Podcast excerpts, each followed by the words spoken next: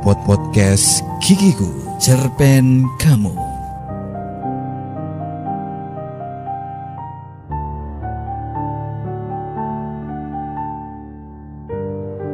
Kali ini, ia benar-benar mewujudkan apa yang terlontar dari mulutnya. Talak. Tak ada embel-embel kalimat lain seperti yang sudah-sudah. Iya, cuma talak. Aku akan bertemu Bapak, mengembalikanmu baik-baik. Sama seperti aku dulu memintamu secara baik-baik pula pada beliau.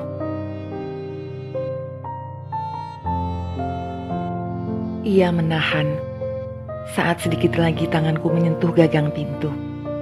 Tak ada lagi terasa getar saat pertama kali kami bersentuhan. Jangan menyesal dengan keputusan Mundi. Iya, kebiasaanku kumat. Tak ada lagi panggilan beb, mas, sayang, atau apa pun yang pernah kusematkan sebagai bentuk cinta. Cukup namanya saja. Itu pun buatku tergoda untuk menggantinya dengan sebutan yang lebih hina. Tidak, Mah. Aku yakin kali ini sudah bulat keputusanku. Di sinilah kami akhirnya setelah 13 jam perjalanan mengendarai mobil lengkap dengan keheningan tanpa jeda. Kalian baru saja lima tahun berkeluarga. Wajar kan ribut-ribut? Suara bapak membuka percakapan setelah sekian menit kami hanya saling bertukar pandang. Tak ada rasa marah. Justru lima tahun itu sudah terlalu lama, Pak. Apa-apaan sih Andi itu? Terlalu lama apanya? Harusnya aku yang mengucapkan kata itu.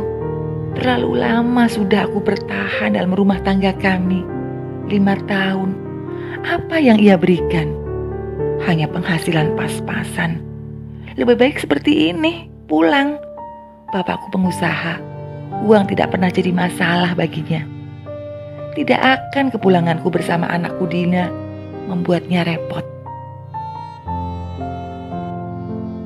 Ceritakan dulu nak Andi. Meski sudah dengar dari Nindya, tapi Bapak tetap perlu mendengar cerita versi kamu. Bagaimanapun, Bapak harus adil. Ini salah satu sifat yang tidak kusukai dari Bapak. Bapak terlalu adil, bahkan dalam kondisiku yang jelas membutuhkan pembelaannya ia masih saja memberi kesempatan kepada si Andi itu.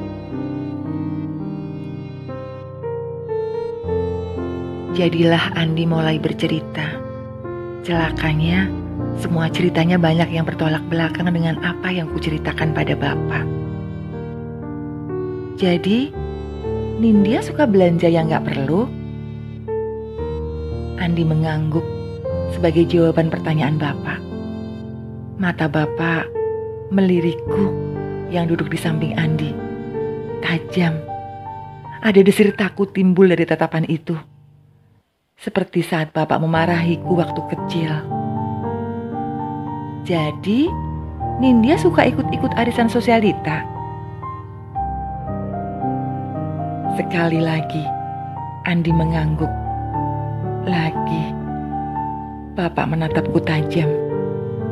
Dahiku mulai berkeringat seiring rasa tak enak yang makin menjadi. Jadi, Nindya suka mengkredit barang-barang yang gak perlu. Mati aku. Kali ini Andi tidak mengangguk.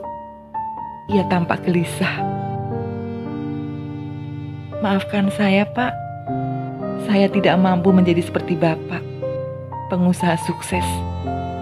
Saya cuma karyawan biasa gaji pun tak seberapa. Mungkin Nindya kaget harus hidup miskin dengan saya. Bapak anggap ucapanmu barusan adalah iya, Nak Andi. Meski nama Andi yang ia ucapkan, tetapi matanya jelas melahapku. Utuh. Aku merasa seperti anak ayam di hadapan ular besar yang mendekat perlahan. Meski tak seberapa, Saya siap untuk memberi tunjangan pada Dina, juga Nindya, Pak. Andi menjawab cepat. Ia seperti tak ingin semua kesalahan Bapak timpakan padaku. Kamu kira Bapak nggak sanggup ngasih makan mereka? Gitu, nak Andi? Dasar Andi, kalau sudah gugup malah menjawab ngawur. Membicarakan masalah uang dengan Bapak sama saja dengan bunuh diri. Andi tak mampu menjawab kali ini. Ia tahu menjawab hanya akan memperpanjang kemarahan Bapak. Berapa yang kamu inginkan supaya tidak jadi cerai, Andi? Saya, saya nggak mengerti, Pak. Maafkan saya. Bahkan Andi yang keras hati terhadap orang tuanya sendiri pun tak mampu bertahan di hadapan Bapak. Andi hanya mampu menunduk, menghindari tatapan sepasang bola mata yang satunya buta itu. Ibu meninggal tiga tahun lalu. Dalam sakitnya, beliau masih bisa menyaksikan anak satu-satunya menikah. Dalam perawatannya, ia masih sempat memberi nama pada cucu satu-satunya itu. Kamu tahu nak Andi? Nindya mirip dengan ibunya. Aku tahu itu. Andi juga tahu. Aku secantik ibu. Sebelum sakit, kami sering kali dianggap kakak adik yang berjalan bersama. Tidak hanya fisik, tapi juga sifat dan sikap. Maksud Bapak?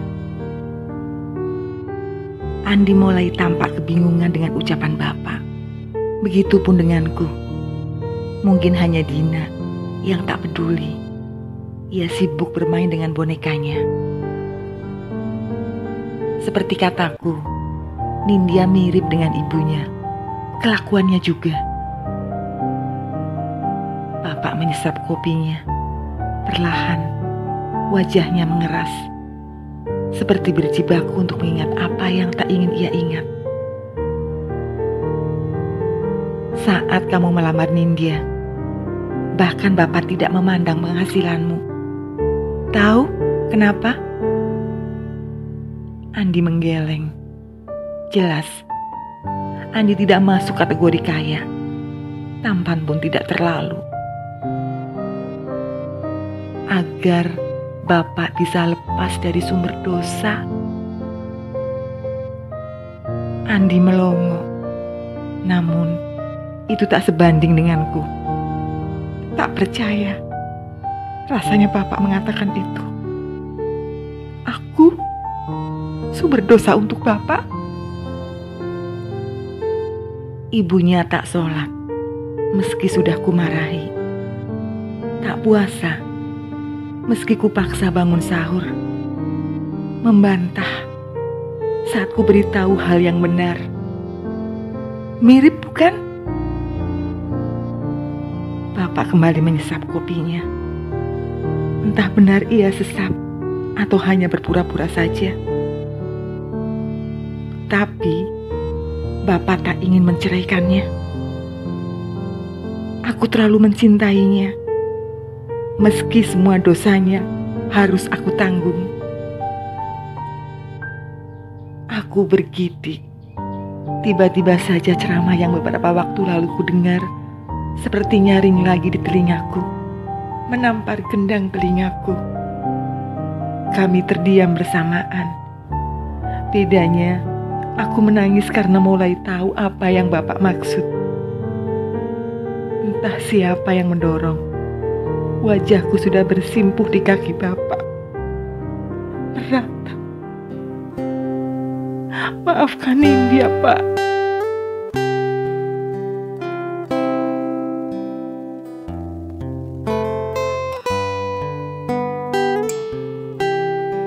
Berbagai cerita ada di sini. Podcast Yikiku. Cerpen kamu.